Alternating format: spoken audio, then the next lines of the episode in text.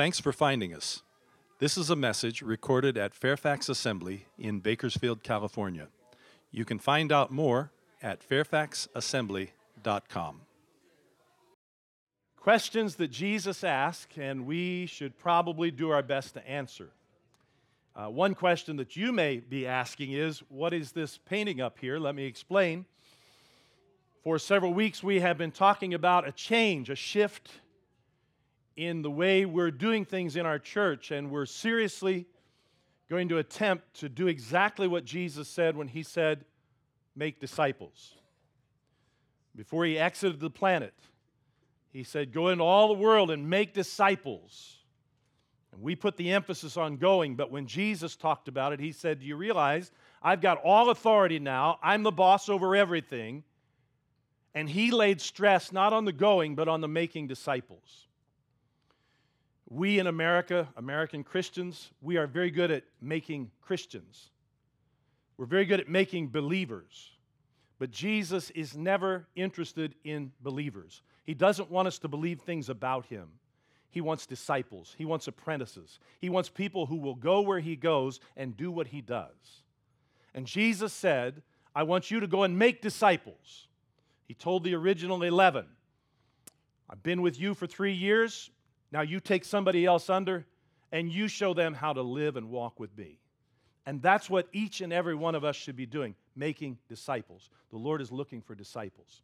And so we have decided over the next, we don't know how long, we're going to learn how to do that. In fact, we start today with a group of 14 that are going to begin discipler training right after this service. And over the next few weeks, we're going to find out how to do it, and then we're going to pass it on to everybody else.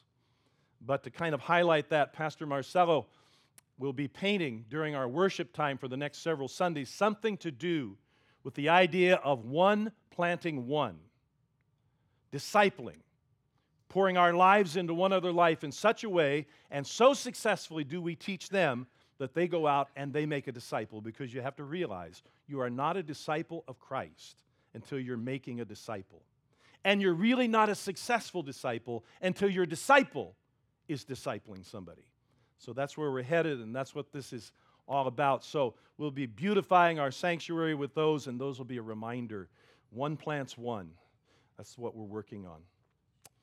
Well, we're talking about questions that Jesus asked, and, and we should probably answer. 295, I didn't count them, I'm taking somebody's word for it. That Jesus asked 295 questions in the Gospels. That's quite a few in such a small document. Jesus asked questions never because he needed information. He never asked questions because he couldn't get what he wanted to know any other way. He didn't use questions as an icebreaker to get to know you, but he used questions like a surgeon uses a scalpel to peel back the layers of stuff in our life so that we can be healed. That's how he used questions. And he's got a question for us today. As we ease into it, I want you to think about a time that somebody has irritated you, somebody has troubled you.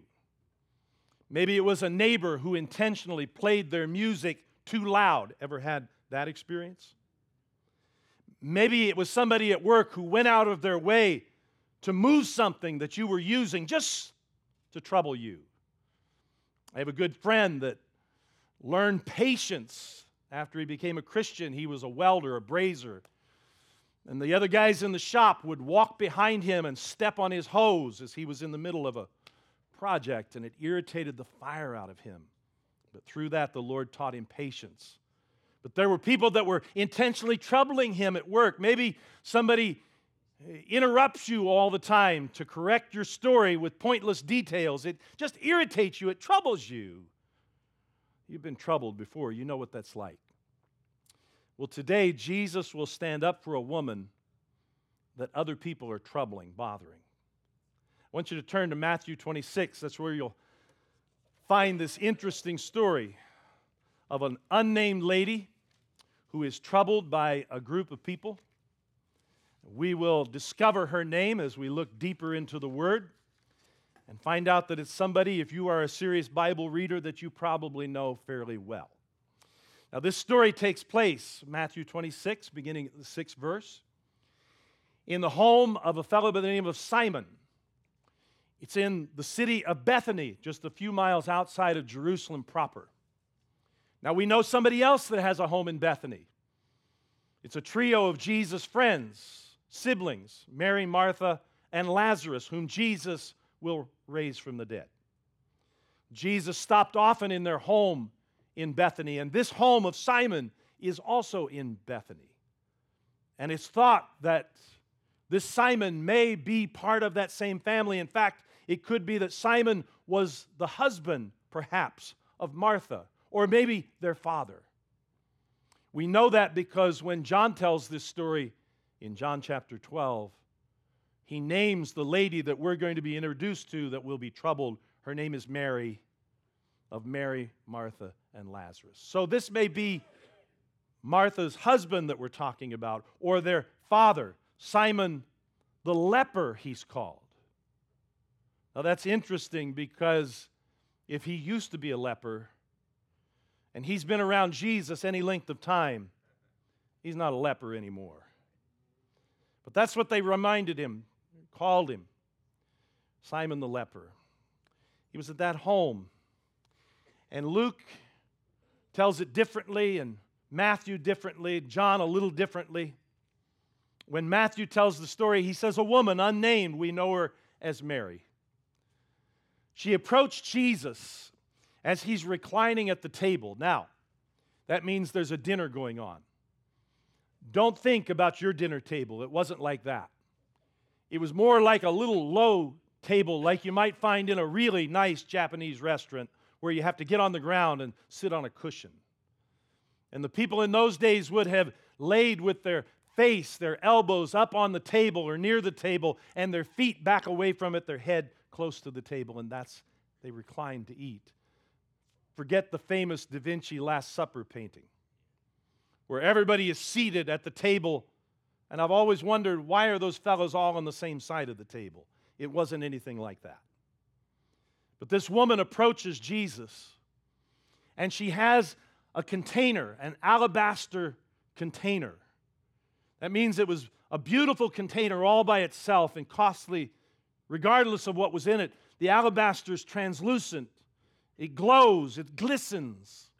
And you can see the liquid inside of it. This, this liquid inside is so expensive and so precious. It's come all the way from India. You don't just find it everywhere. And this liquid is so precious and so expensive that when the potter formed the alabaster jar, he didn't put a lid on it, he didn't put a cork in it, but he sealed it up with the alabaster so that there would not be danger of a drop getting lost. And she approaches Jesus and she knocks the neck of that thing off. And it says that she pours it on his head and she anoints him with this expensive India made perfume.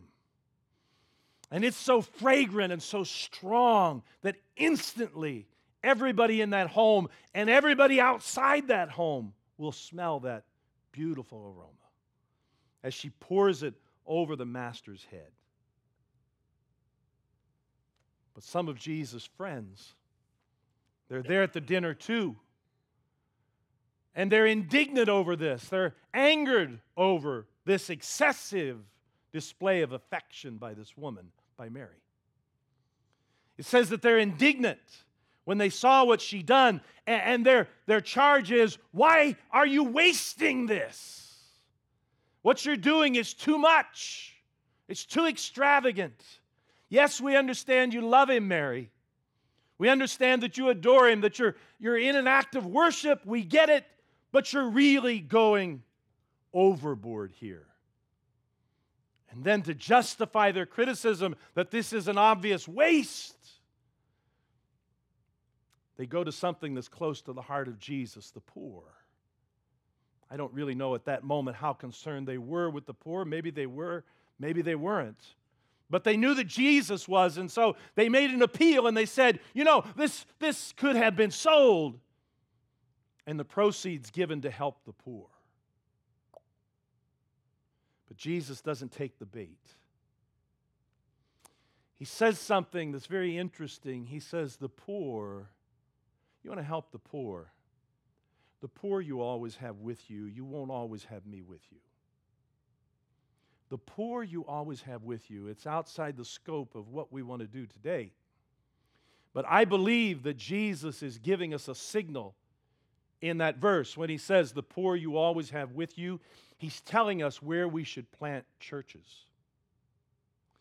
If we look around and we live in such a disinfectant, such a sanitized environment that we don't see the poor, we've put the church in the wrong place. Because Jesus says you should be in a place where the poor are always with you. I believe he's telling us where to plant churches there. He says, The poor you always have with you, but me you do not always have. And then he goes on to explain, read it in verse 11 For you always have the poor with you, but you do not always have me. For when she poured this perfume on my body, she did it to prepare me for burial. Truly, I say to you, that's his amen word there. Amen, I say to you, where, wherever the gospel, the good news, is preached in the whole world, what this woman has done will also be spoken of in memory of her. And look at, here we are, all these years later, talking about what she did. Jesus was right, wasn't he? He was right. This is Mary we're talking about here. When Matthew tells the story and Luke remembers the story, he has Mary pouring this expensive perfume on Jesus' head.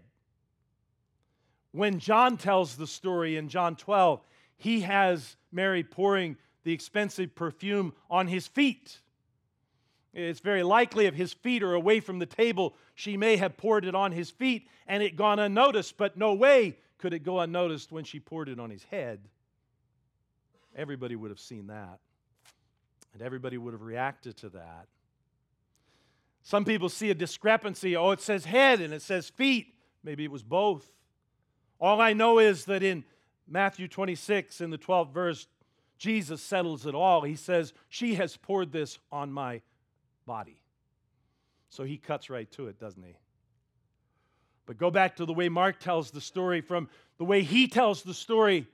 The people that see her do this, this extravagant act of worship, they are angered by it and they shoot looks at her. You heard the phrase, if looks could kill. That's what they're aiming at her now as they witness this extravagant act. And, and they're chilling glances that are being shot at her from every direction in that place. And, and if eyes could kill, she would be dead in that instant.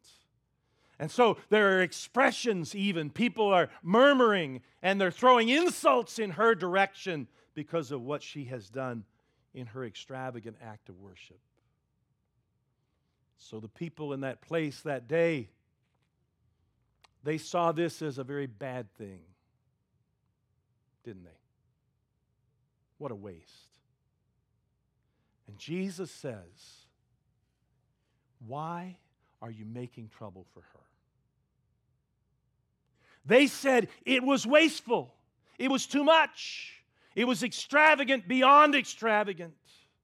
And, and, again, they knew Jesus' great concern for the poor. They are his special friends, however, they got poor. We could go to places in our city today that are full of the poor. Jesus is right, the poor we always do have with us. And we would be able to look at lives that have been self inflicted with wounds that are incredibly bad. And it's been a series of awful decisions, even sinful decisions, and they find themselves dirt poor and with nothing. And it's their own dumb fault. They have shot themselves in the foot. Irregardless, Jesus says, however they got poor, they're still my friends. And they know Jesus' great concern for the poor. And so they appeal in that direction. She could have taken this and she could have sold it and distributed it to the poor. Just to give you an idea of how expensive this was. This little vial of perfume, foreign perfume, all the way from faraway India.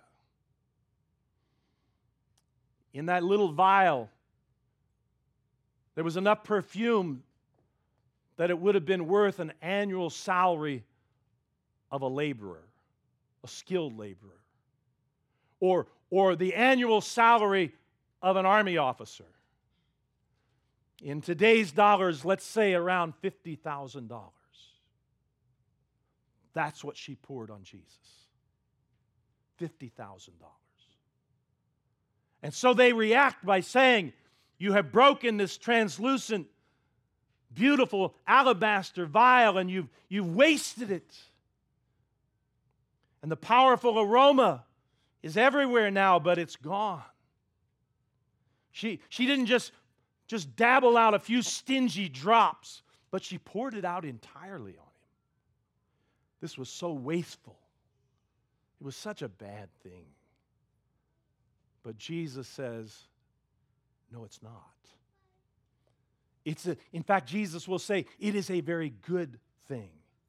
That what she did was not over the top, even at $50,000 worth.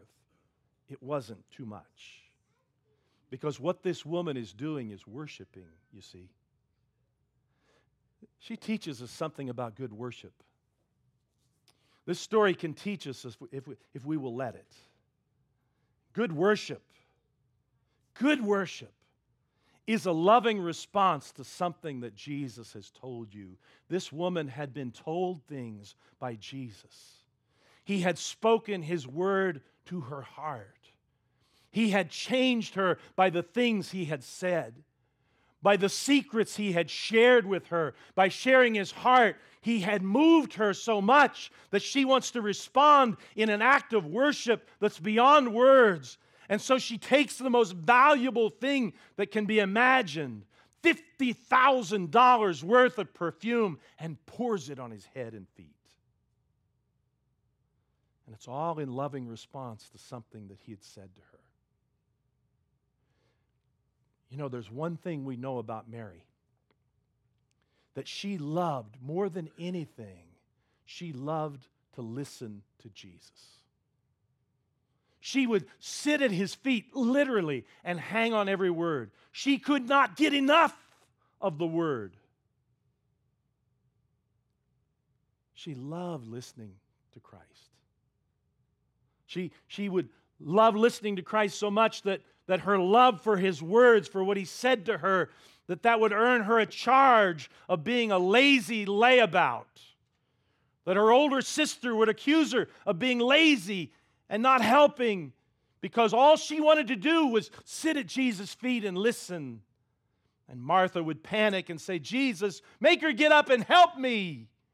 And Jesus said, No, she's done the better thing in listening to me. That's how much she loved hearing Christ.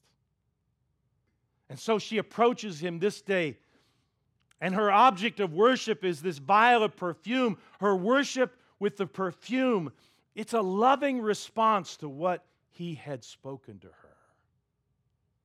Because his words, listen, are life. They're life. Are his words life to you? Do, do, you, do you find yourself looking into His Word and hanging on what He says?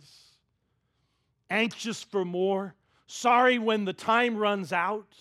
Looking forward to the next time that you can get alone and let Him speak into your heart? Are His words life to you? Have you, have you reached your point, a point in, in your walk with Christ where you cannot, you cannot live without daily communication with Jesus. It's a must. And you might get physically ill if you don't talk with Him, if you don't listen to what His Word says. If, if not, if you haven't reached that point where you hunger and thirst for His Word more than you hunger and thirst for physical food, if, if not, then this story makes no sense to you today. And in fact, what does make sense to you is the grumbling of the crowd who said she went over the top with her worship. But for one who's heard Jesus speak into their heart, nothing is over the top. No worship is too extravagant. If, if, if you can't see that, if you've not reached the point where you cannot live without that daily communication with Jesus, then again, this story doesn't make any sense to you. And you will say with the crowd, enough with the worship. But he's spoken life to her.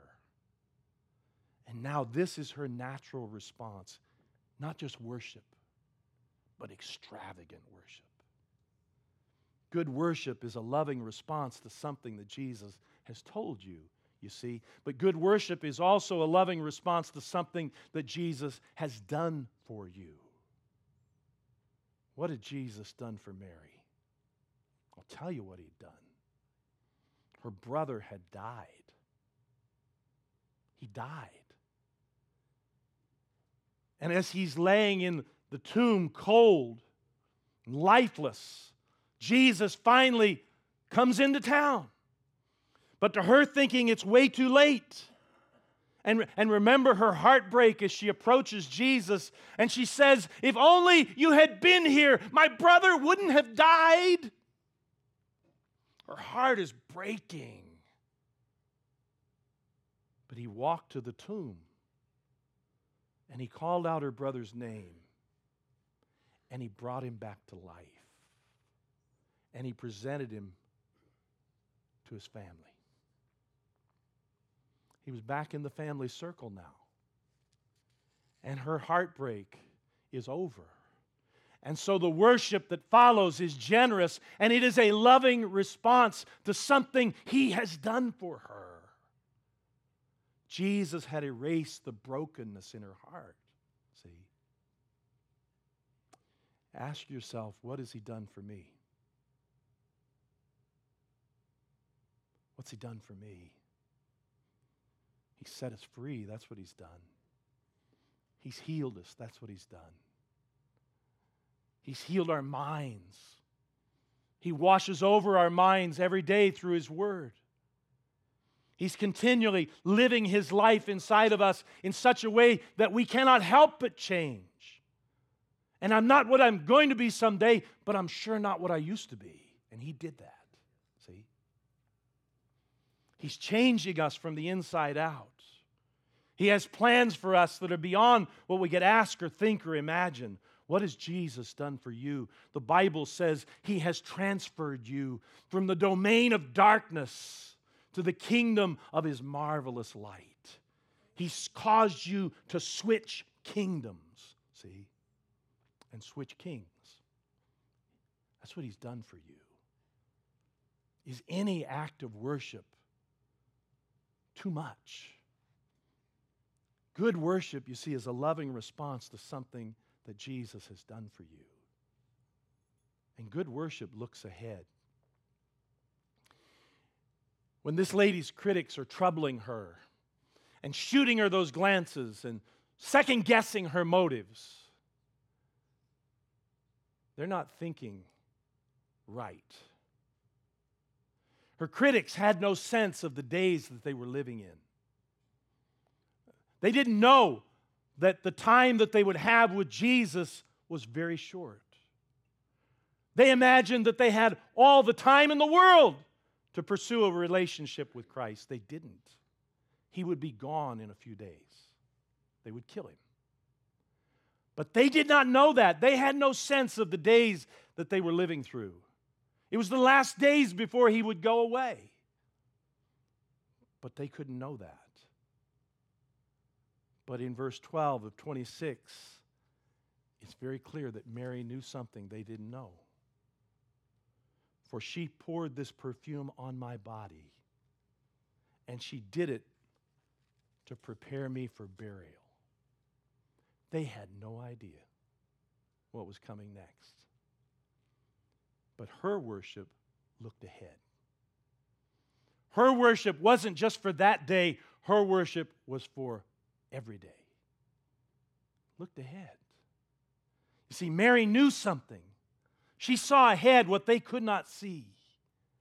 And, and we read it earlier in the service from that book that is called the Revelation, the Apocalypse.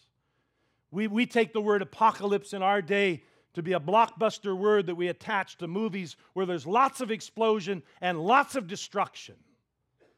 But the word apocalypse means unveiling, it means to pull back the curtain.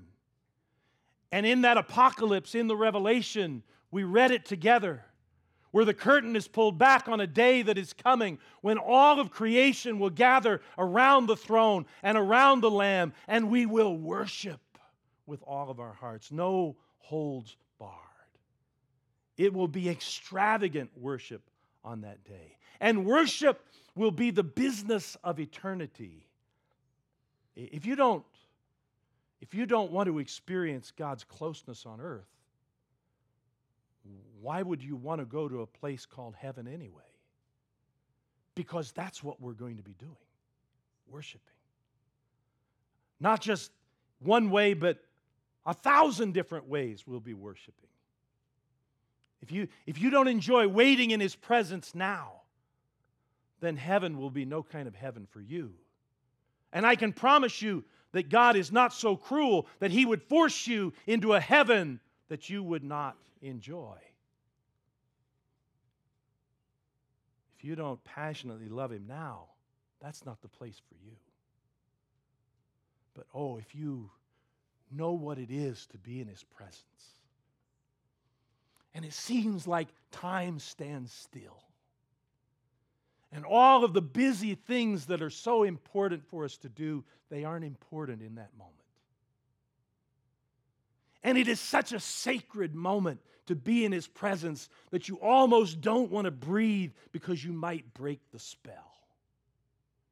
If you know what that's like, if you know what it is to melt in His presence,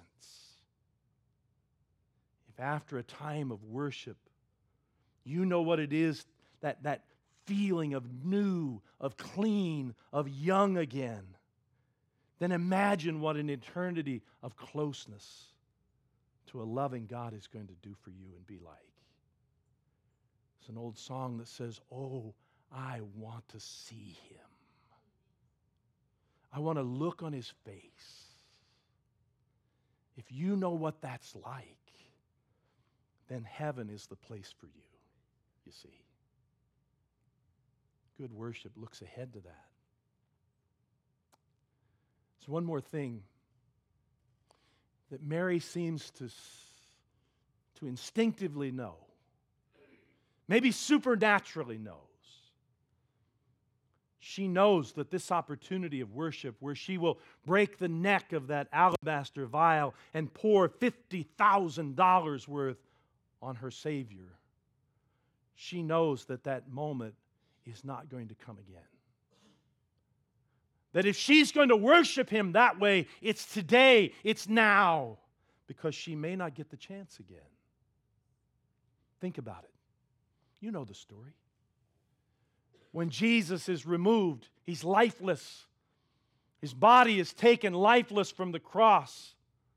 And, and, and there is a rush to get him in a tomb, any tomb. It ends up being a borrowed one. Because the sun is going down, and if his body is out in the open and it's not buried before sundown, there's curse upon curse upon curse. And so they have to get him in the ground. And obviously, no preparations have been made, so everything is a rush job. And they don't have time to do everything that you would normally lovingly do with a body, and that includes anointing the body. They just have enough time to pry the nails loose and take him to a tomb and lay him in there and cover him with a bit of cloth. But there's not going to be any time to anoint his body, you see.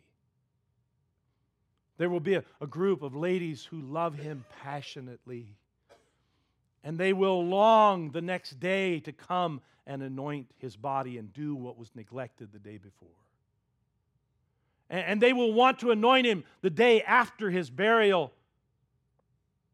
But the law won't allow it because that's a Sabbath day.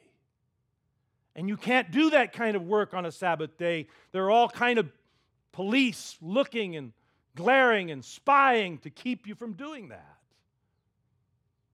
They'll want to anoint him the next day for his burial, but they can't.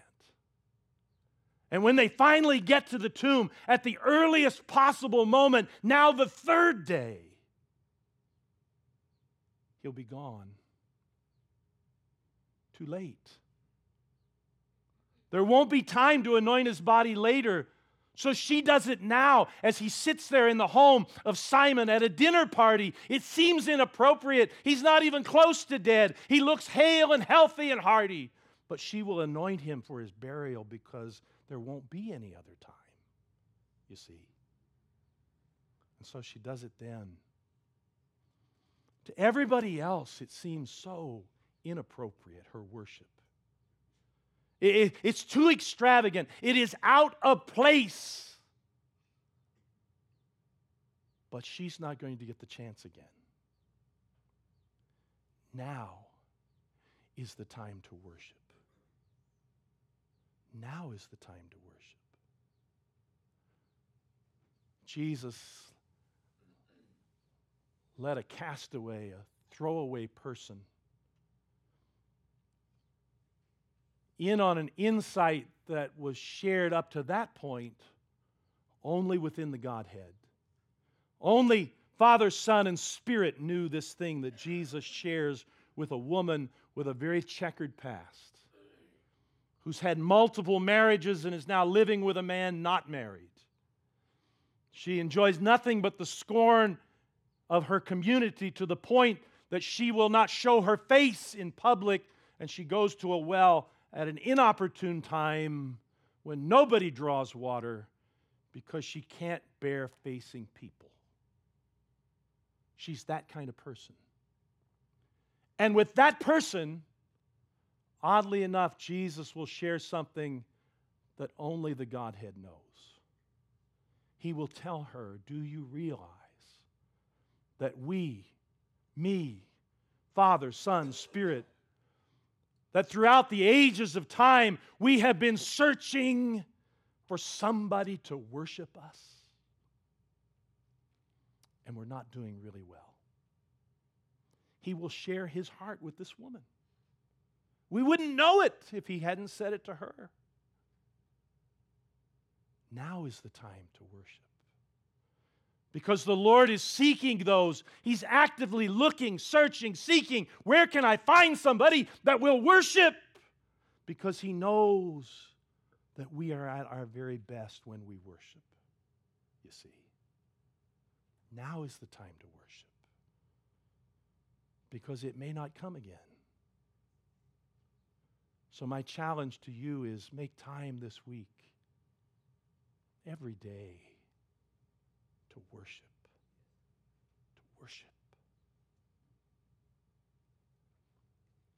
Likely you have never heard of the town of Nisswa, Minnesota. But maybe you've heard about what takes place there every year. It's an event. Nisswa, Minnesota is known for its turtle races. That's what I said turtle races. What they do every Wednesday afternoon in the summer is hold turtle races. And the way it works is the people of Nisswa and surrounding communities, they gather at a designated parking lot for the turtle races. Now, so many people come into Nisswa for the turtle races on Wednesday afternoons that it swells to many times its population size. And there are vendors there selling all kind of turtle related products. And, and there are vendors there who will even rent you a turtle so you can enter the race. And, and the fans will gather early there in Nisswa.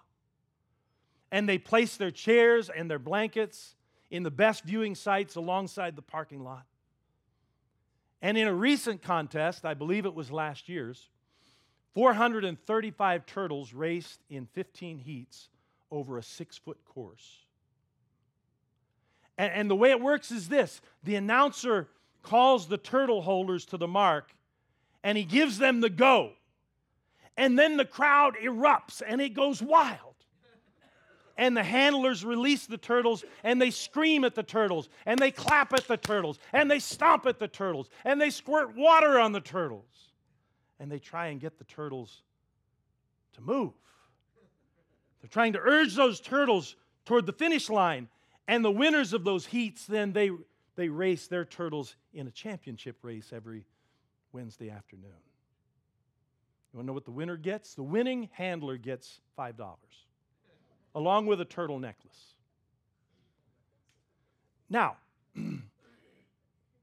that is an uncharacteristic frenzy of emotion for these normally reserved people in northern Minnesota. They don't act like that, except when it's time to race the turtles. And to think that some people get upset when followers of Christ are too expressive in church in worship. Yesterday, I went to the rally at the fairgrounds for Bernie Sanders. I wanted to see it.